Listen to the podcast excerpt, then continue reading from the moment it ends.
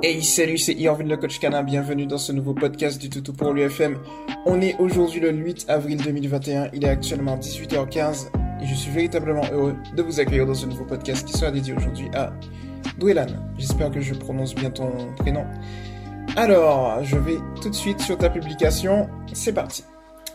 Bonjour à tous, je me tourne vers vous pour avoir de l'aide car je ne sais plus trop quoi faire et par moments je vis un enfer. Je vais essayer de faire bref. Palkia, un an et trois mois. Ok, femelle non stérilisée, elle sera dans trois jours, adoptée chez un particulier historique. Je trouve que ta publié, elle est ultra bien organisée, ça fait ultra plaisir. Merci à toi. Alors, elle est sous Prozac suite aux consultations veto. Donc, première consultation veto comportementaliste pour réactivité congénère plus humain. Réactivité humain terminée. Félicité quand elle n'aboie pas. Ok. Deuxième pour les congénères, toujours à travailler. Amélioration entre octobre et décembre de la réactivité congénère, mais depuis ses premières chaleurs, c'est ingérable fin décembre.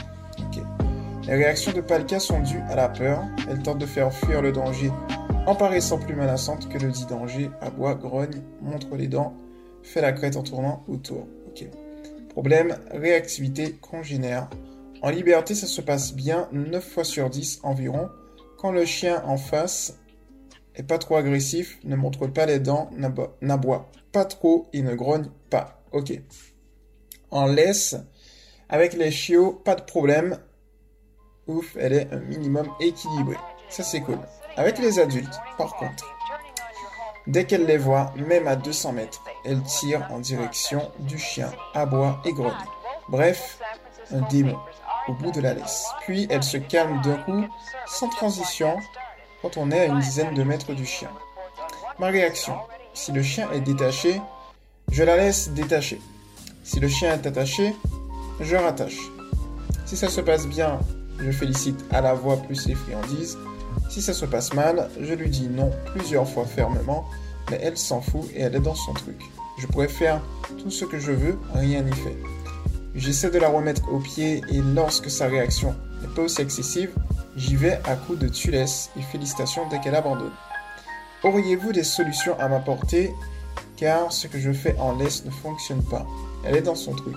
Elle ne m'écoute pas du tout, ne me regarde pas, ne cherche pas de réponse en moi. J'ai l'impression de passer mon temps à la gronder, ce qui ne me plaît pas du tout. Merci de m'avoir lu jusqu'au bout. Sorry pour le pavé, bonne journée. T'as pas à être désolé pour le pavé, ça fait hyper plaisir en fait si tu veux parce que quand tu as une publication aussi structurée, ça me permet de pouvoir te répondre d'une manière tout aussi structurée. Donc c'est une très bonne chose.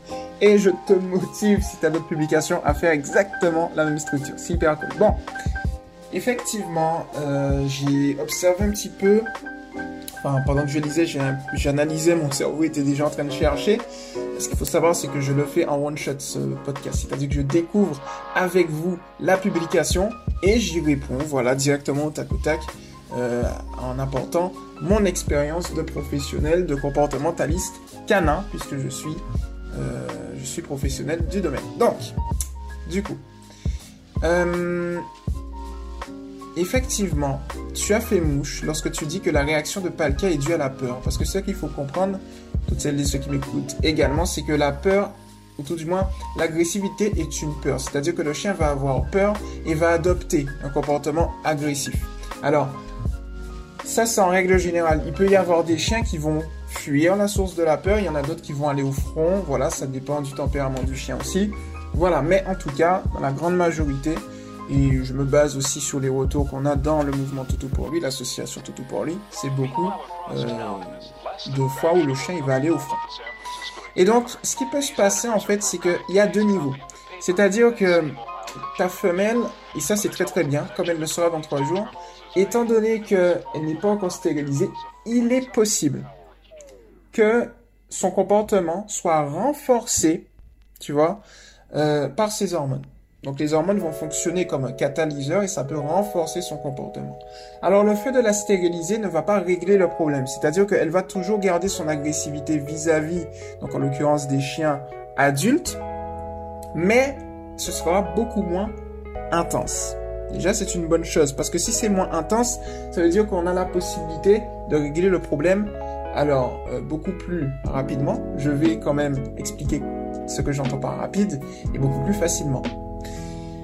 L'autre chose qui se passe, pour t'expliquer aussi un petit peu ce qu'il y a dans sa tête à, à Palkia, c'est que en fait, lorsque elle va commencer à être agressive, elle va euh, atteindre un seuil, un fameux seuil psychologique où elle ne va rien entendre, elle ne va, voilà, elle va pas écouter, elle va être vraiment focalisée sur la source de sa peur.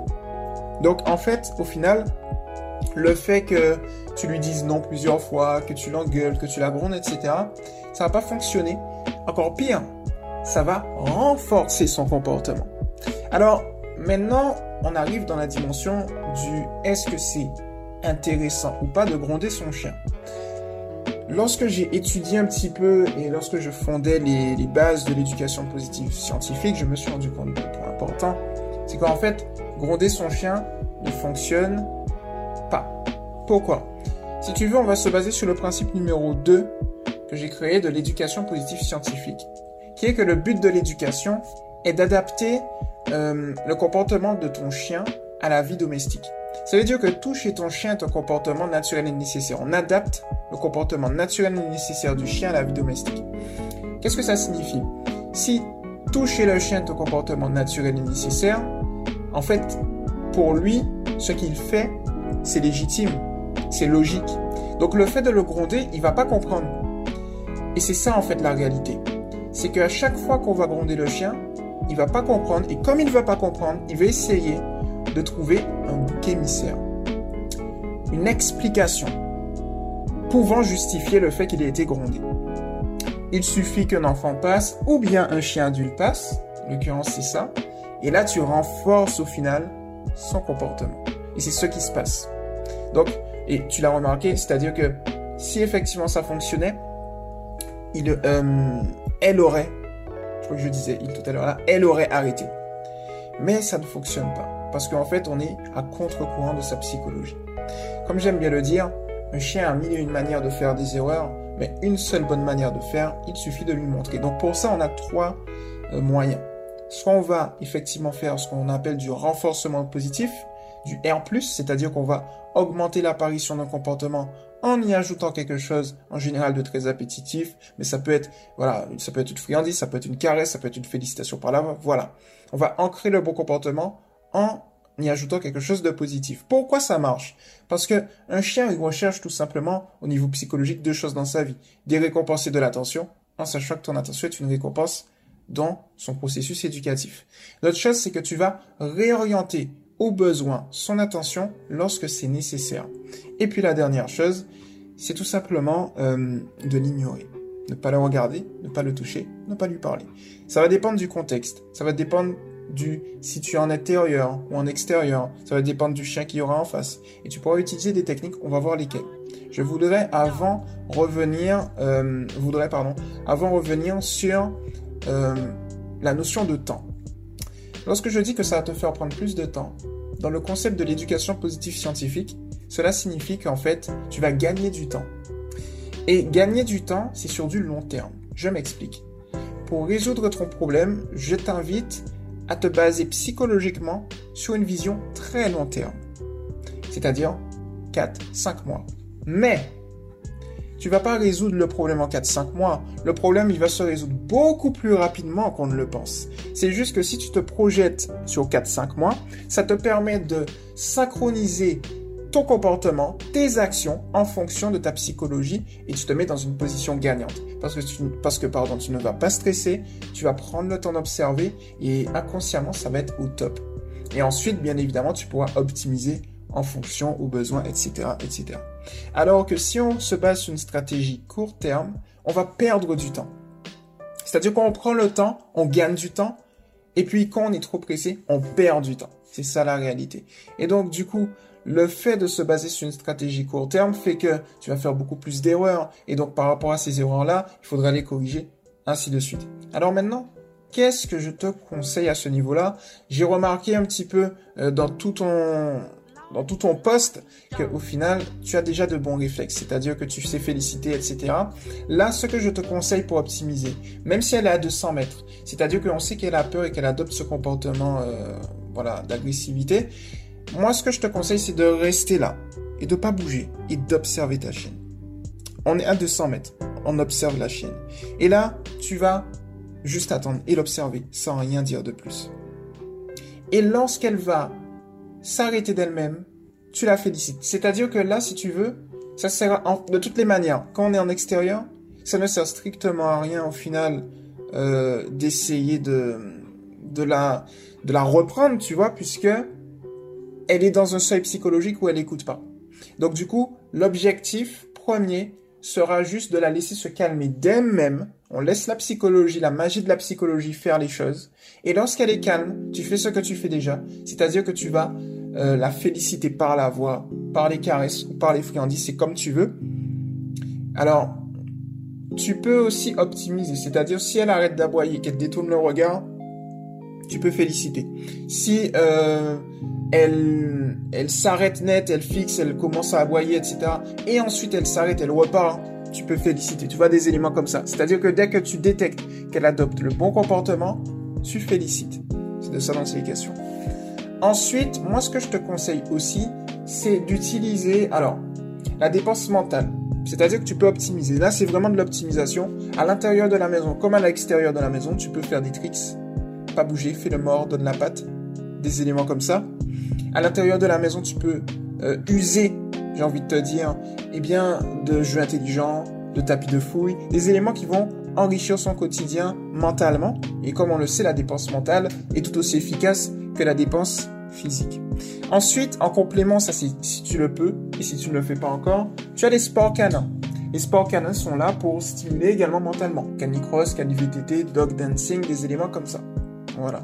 Donc tu peux utiliser ça en complément, c'est-à-dire autour, et ça, ça va fonctionner. Euh, tu sais, quand tu vas utiliser un certain exercice, une certaine méthode, il faut que ces exercices puissent communiquer entre elles, entre eux, un exercice, entre eux.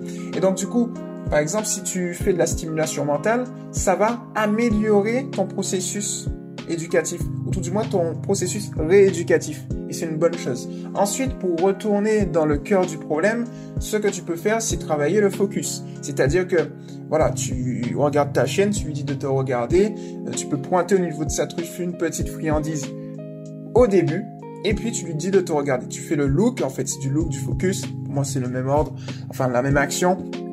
Et donc, du coup, tu lui, tu l'as dit de te regarder. Et lorsqu'elle te regarde, imaginons pendant 2-3 secondes, faut pas que ça dure trop longtemps, tu félicites. Tu vois, des petits éléments comme ça, ça peut être bien. Le fait de la stimuler mentalement va lui permettre de sortir de son cadre et de ses habitudes, de ses mauvaises habitudes et c'est ça, c'est ça qu'on veut en fait. C'est une bonne chose.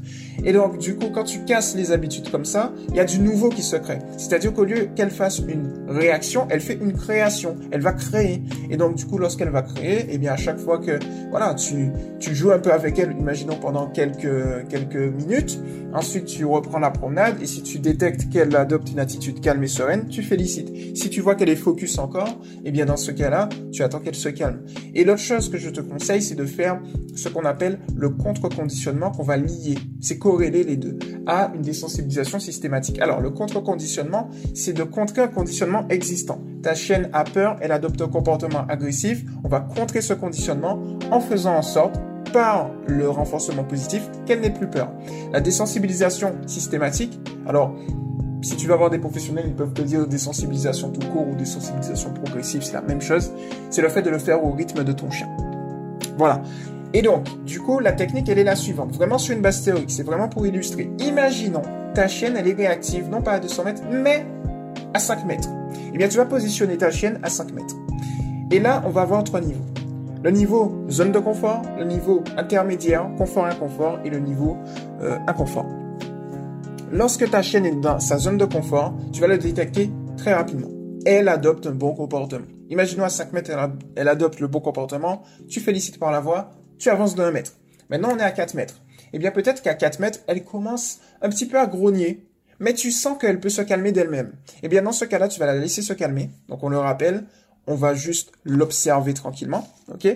Et ensuite, eh bien, lorsqu'elle va revenir à un état calme et serein, tu vas la féliciter par la voix, par les caresses, par les friandises, et tu avances d'un mètre. Si, maintenant on est à 3 mètres, si à 3 mètres, tu sens qu'elle est beaucoup trop stressée, que voilà, ça lui fait... Euh, elle grogne énormément, elle n'arrive pas à se calmer, eh bien, même si tu attends, eh bien, dans ce cas-là, c'est qu'elle est dans sa zone d'inconfort. Et il faut qu'on recule. Et lorsque tu vas reculer, tu peux reculer de 3 cm ou tu peux reculer de 1 mètre et tu pratiques à la zone où elle arrive à gérer. C'est-à-dire quoi? La zone de confort, inconfort. La zone de confort, inconfort, comme je l'ai dit, elle se caractérise par le fait qu'elle va montrer des signes de peur. Mais elle va tout de même réussir à se calmer. Et c'est là qu'on voit qu'il y a une évolution. Donc tu peux faire cette technique. Et même chose, si elle est réactive à 200 mètres, ça marche de la même manière. Tu vois ce que je veux te dire? C'est ça la réalité des choses. Euh, ensuite, qu'est-ce que je pourrais te dire de plus à ce niveau-là? Je regarde un petit peu ta publication. Mais je pense que, tu sais, c'est de l'optimisation et de la patience. Il faut aussi que tu te... J'ai envie de te dire, il faut que tu te conditionnes. Mais ça, je pense que tu l'as déjà fait en mode rééducation. C'est-à-dire, lorsque tu fais une promenade, tu es là pour rééduquer ta chienne. Juste ça. Pas encore pour, tu profiter, kiffer la promenade, rééduquer. Et en fait, tu vas rentrer dans un processus d'évolution où la finalité sera que ta chienne ne soit plus réactive, eh bien, vis-à-vis, euh, voilà, des congénères, notamment les adultes, mais euh, tu vas en fait aimer le processus qui permet d'arriver à cette finalité. C'est ça qu'on veut au final. Après, tu as dit que si le chien est détaché, je vais aller détacher. L'autre chose que j'ai remarqué, c'est que, si je comprends bien, elle est beaucoup plus euh, agressive lorsqu'elle est attachée. D'après ce que j'ai lu. Donc dans ce cas-là, il y a fort à parier qu'elle fasse un petit peu de réactivité en laisse. Et si c'est le cas, eh bien moi je te conseille d'assimiler la laisse à quelque chose de positif pour elle. Pour ça, je vais te donner, alors je vais aller sur YouTube, je vais aller chercher la vidéo que j'ai faite à ce sujet. Elle date un petit peu cette vidéo, euh, mais elle est toujours d'actualité. Donc, euh, laisse je vais noter comme ça. Comme ça, je pourrais te mettre le lien et tu vas voir, c'est hyper complet.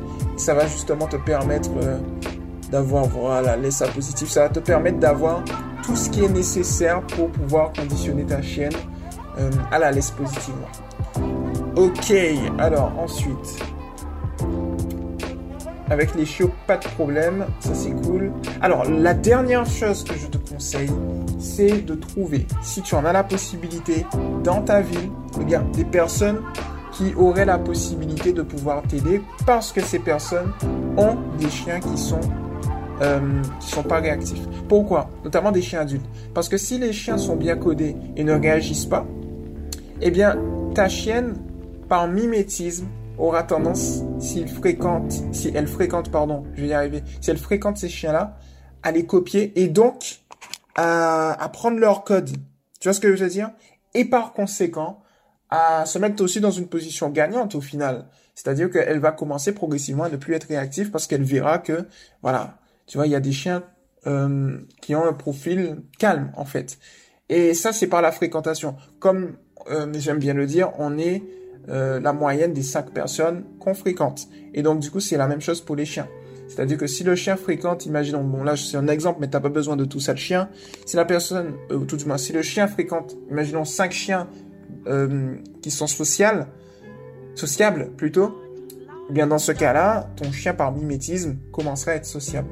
Et l'autre chose, c'est à ton niveau, il faut toujours en permanence que tu gardes la logique d'avoir une attitude calme et sereine, de telle sorte à pouvoir faire en sorte que ton chien, que ta chienne, par mimétisme, puisse te copier également, parce qu'elle fait beaucoup référence à toi. D'où le fait que tu es sa référente affective.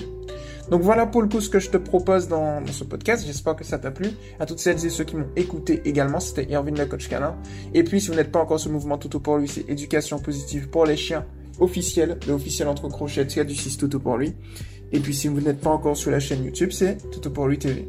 C'était Irvine le coach canin et on se retrouve très rapidement dans un prochain podcast. Ciao